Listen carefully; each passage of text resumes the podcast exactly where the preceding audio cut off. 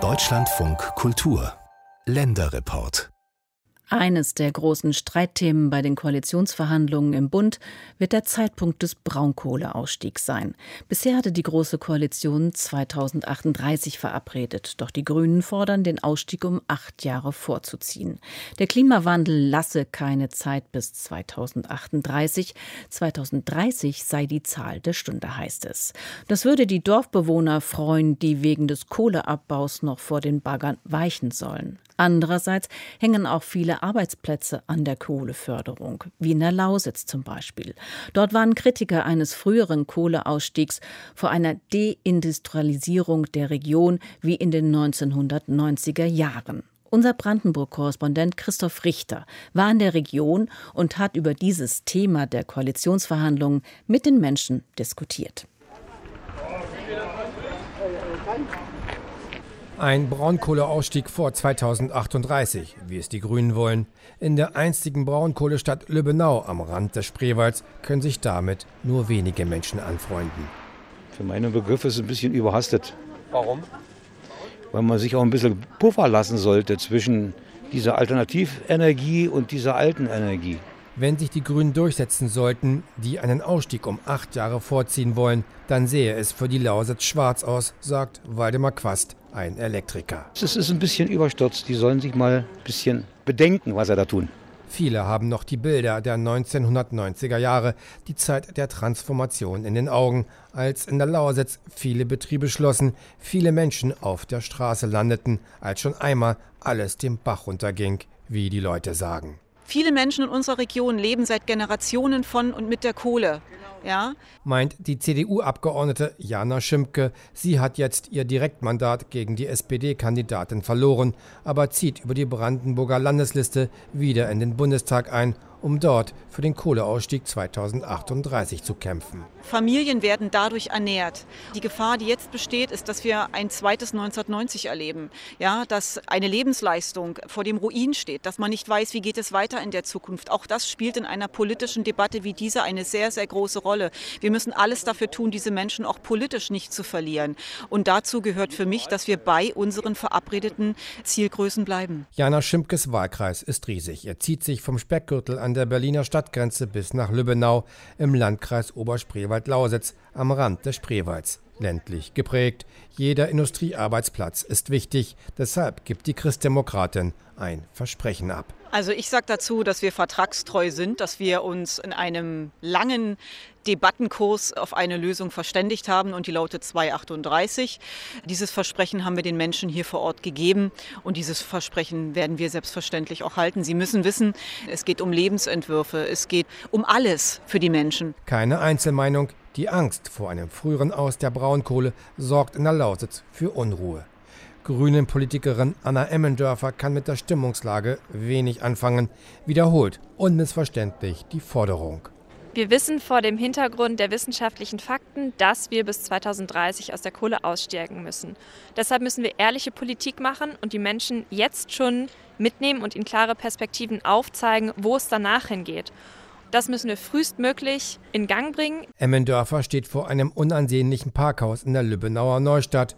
Einst stand hier ein gläserner, an die Ostmoderne angelehnter Kubus, die Tanzgaststätte Glück auf. 1991 musste das Haus schließen, dann wurde es abgerissen, jetzt eine Betonbrache. Selbstverständlich werden dafür kämpfen, dass wir eine Klimaregierung bekommen, die diesen Kohleausstieg vorzieht. In einem künftigen Koalitionsvertrag, von dem sie hofft, dass die Grünen ihn mitverhandeln, müsse das fest verankert werden, sagt Anna Emmendörfer. Die Grünen-Politikerin ist 1996 geboren, am Rande des Ruhrgebiets. Aufgewachsen ist sie in Schwerin und Teltow, wo sie jetzt in der Kommunalpolitik aktiv ist. In Potsdam studiert sie urbane Zukunft.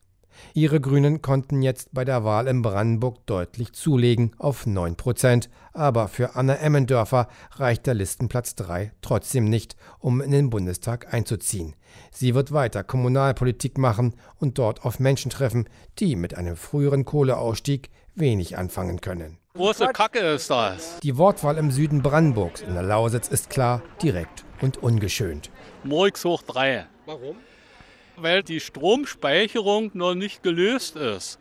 So, und wenn ich keinen Stromspeicher habe in größeren Umfang, dann kann ich aus Flatterenergie, aus, aus Sonnenenergie keine ständige Energie machen.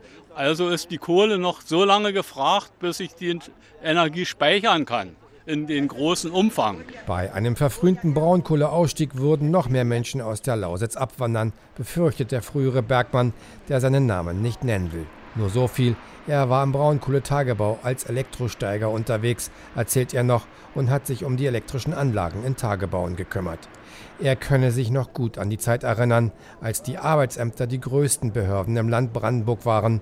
Laut Brandenburger Landesregierung hängen 24.000 Arbeitsplätze direkt oder indirekt von der Braunkohle ab.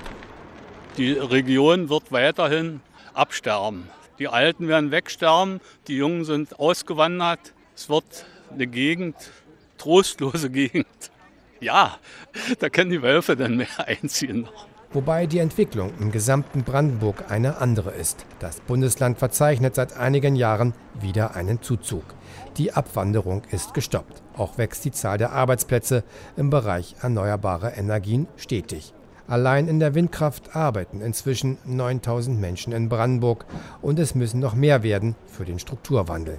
Da kommt so eine Nachricht, dass der dänische Windanlagenhersteller Vestas nach 20 Jahren sein Werk in Lauchhammer schließen will, wie ein Schock für die Menschen in der Lausitz. Das ist bedauerlich für Lauchhammer.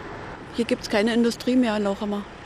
Ein Schlag ins Kreuz. Wir reden von erneuerbaren Energie und machen so ein Werk zu unverständlich. Das ist nicht nachvollziehbar. Die Lausitz als strukturschwache Region werde damit erneut abgekoppelt, heißt es. Einen Schritt weiter geht der Verein Pro-Lausitzer Braunkohle. Das Aus von Festas in der Lausitz mache deutlich, so der Vereinsvorsitzende Wolfgang Ruhpieper, dass die erneuerbaren Energien mitnichten ein Exportschlager sein. Es wird ja immer äh, von Seiten der Braunkohlegegner gesagt, dass unsere erneuerbare Energie ein großer Exportschlager ist, dass wir da die Welt mit ausrüsten können und insofern auch zu einer großen CO2-Freiheit auf der Welt das führt.